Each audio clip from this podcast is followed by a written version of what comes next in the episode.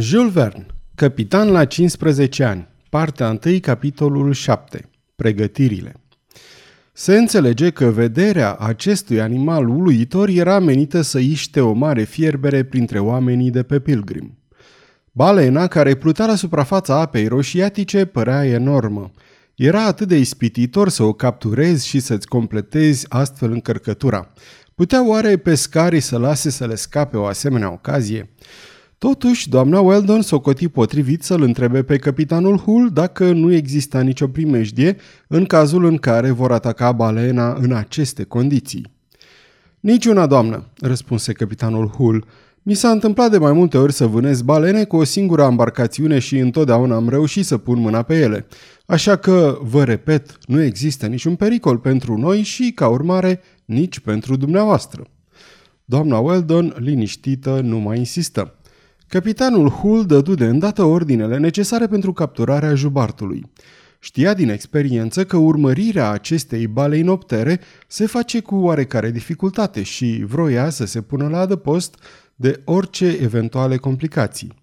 Ceea ce făcea ca prinderea acelui animal să nu fie o treabă tocmai lesne de îndeplinit era faptul că echipajul bricului goeletă nu putea porni în urmărirea sa decât cu o singură embarcațiune – deși Pilgrim avea o șalupă așezată pe punte între catargul mare și catargul velei foc, plus trei baleniere, din care două erau atârnate între babord și tribord, iar a treia în spate.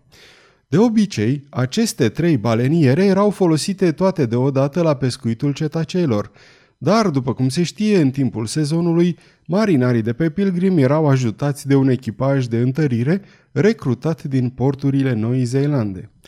Ori, în împrejurarea de față, Pilgrim nu putea oferi mai mult de cinci marinari de bord, adică doar oamenii pentru o singură balenieră. Nu puteau profita nici de sprijinul lui Tom și al tovarășilor săi, care se oferiseră cu dragă inimă. Într-adevăr, mânuirea unei bărci de pescuit poate fi făcută doar de niște marinari special pregătiți în acest scop – o singură mișcare neîndămânatică la cârmă sau o singură lovitură greșită de vâslă și baleniera s-ar putea aduce la fund cât ai clipi din ochi în timpul asaltului. Pe de altă parte, capitanul Hull nu voia să-și părăsească vasul fără să lase cel puțin un om din echipaj în care să poată avea toată încrederea.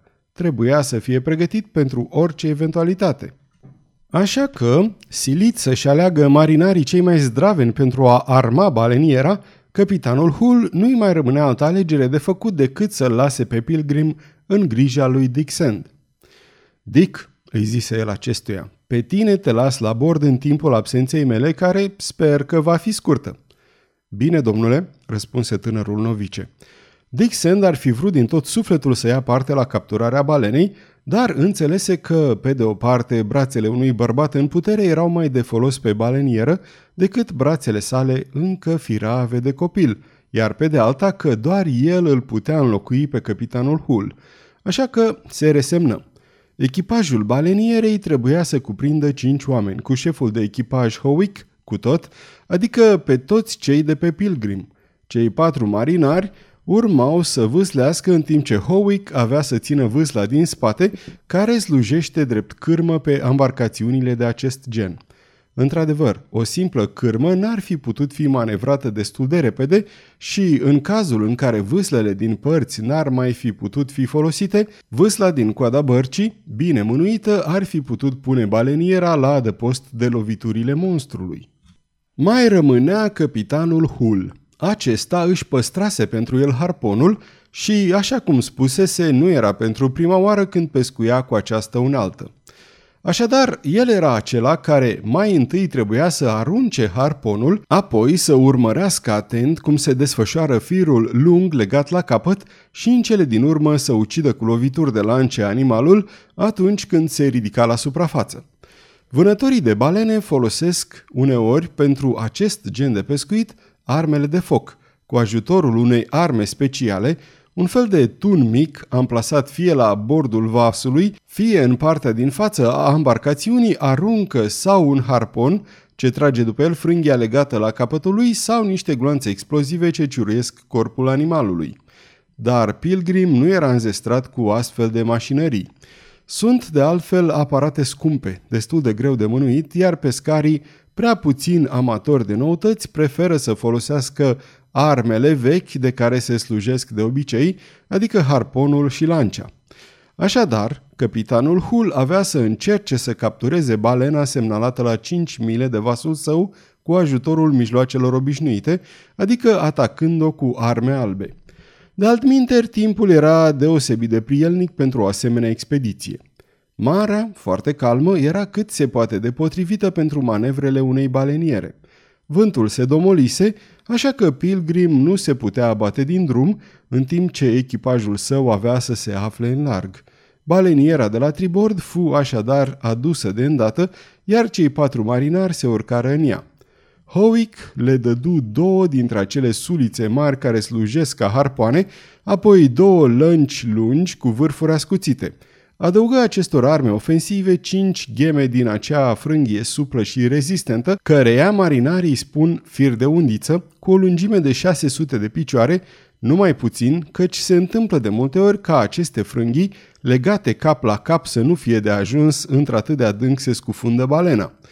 Acestea erau uneltele de pescuit ce fură așezate cu mare grijă în partea din față a embarcațiunii.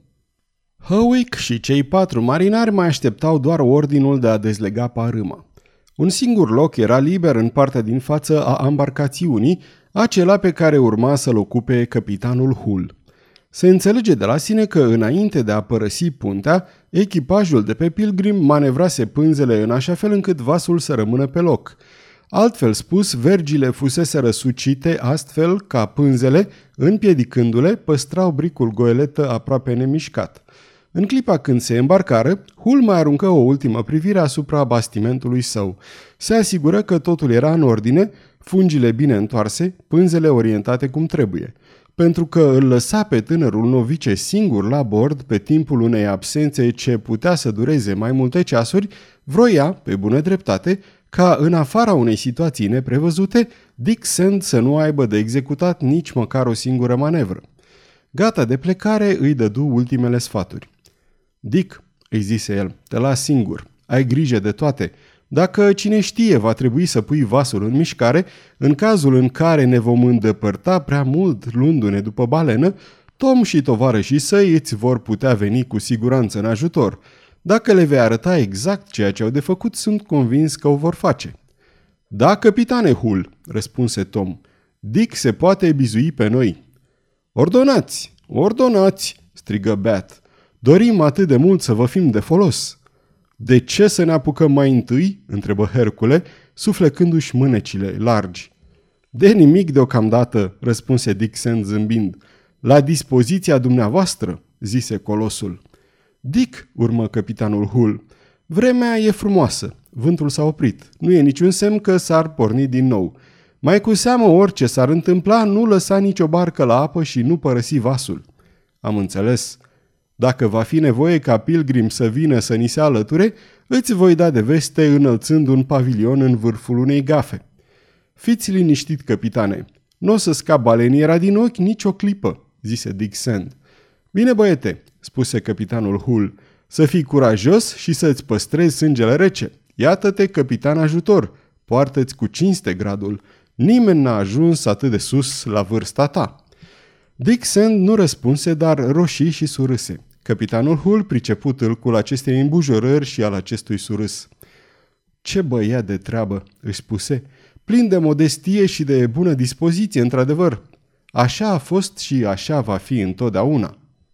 Totuși, ascultând aceste recomandări insistente, îți puteai da lezne seama că, deși nu se întrezărea niciun pericol, capitanul Hull nu-și părăsea cu inima ușoară vasul, chiar dacă o făcea doar pentru câteva ceasuri. Dar irezistibilul lui instinct de vânător și mai cu seamă dorința de a-și completa încărcătura de ulei și de a-și respecta angajamentul pe care îl făcuse lui James W. Weldon la Valparaiso îl împingeau din spate să-și încerce norocul. De altfel, vremea aceasta atât de frumoasă era cât se poate de potrivită pentru urmărirea cetaceului. Nici el, nici echipajul său nu se puteau împotrivi unei asemenea ispite. Campania de pescuit va fi, în fine, dusă la bun sfârșit și acest ultim gând era pentru capitanul Hull mai important decât orice altceva. Capitanul Hull se îndreptă spre scară. Noroc, îi spuse doamna Weldon. Mulțumesc, doamnă. Vă rog să nu-i faceți prea mult rău bietei balene, strigă micuțul Jack. Nu, băiatul meu, răspunse capitanul Hull. Purtați-vă blând cu ea, domnule. Da, cu mânuși, micuțule Jack. Uneori, ținu să observe vărul Benedict, poți aduna niște insecte destul de ciudate de pe spatele acestor uriașe mamifere. Ei bine, vărule Benedict, răspunse râzând capitanul Hull, veți avea dreptul să entomologizați atunci când jubartul va fi de-a lungul lui Pilgrim. Apoi, întorcându-se spre Tom, zise Tom, mă bizui pe tine și pe și tăi să ne dați o mână de ajutor să tăiem balena în bucăți atunci când va fi legată de cocă, ceea ce se va întâmpla în curând. La dispoziția dumneavoastră, domnule, răspunse bătrânul negru. Bine, zise capitanul Hull. Dick, acești oameni de treabă te vor ajuta să pregătești butoaiele goale. În timpul absenței noastre le vor urca pe punte și în felul acesta treaba va merge repede la întoarcere. Așa vom face, capitane. Trebuie spus, pentru cei care nu știu, că jubartul, odată ucis, trebuia remorcat până la pilgrim și legat solid de partea sa dinspre tribord. Atunci marinarii, încălțați cu ghete cu crampoane, se așează în spinarea uriașului cetaceu și încep să îl taie metodic în fâșii paralele de la cap spre coadă. Aceste fâșii sunt la rândul lor tăiate în felii de un picior și jumătate, apoi împărțite în bucăți care, după ce sunt arimate în butoaie, sunt puse la păstrare în fundul calei. De obicei, vaporul balenieră, după ce termină pescuitul, încearcă să ancoreze cât mai repede pentru ca echipajul să-și poată termina treaba. Marinarii coboară pe uscat și acolo încep să topească slănina, obținând astfel prețiosul ulei de balenă. În cursul acestei operații se pierde cam o treime din greutatea slăninii. Dar, în împrejurările de față, capitanul Hull nu se putea gândi să se mai întoarcă pentru a putea încheia această acțiune. Avea să poată topi acest adaos de slănină de-abia la Valparaiso. De altfel, cu acest vânt care nu putea să mai întârzie să-și schimbe direcția spre vest, nădăjduia să ajungă pe coasta americană în mai puțin de 20 de zile – și acest răstimp nu putea pune în pericol roadele pescuitului său. Sosise vremea să plece. Înainte de a fi fost oprit pe loc, Pilgrim se apropiase un pic de locul în care uriașul mamifer continua să-și semnaleze prezența prin trâmbe de abur și apă. Cetaceul înota mereu în apa înroșită de miriade de crustacee, deschizându-și automat gura încăpătoare și absorbind cu fiecare înghițitură nenumărate animale microscopice.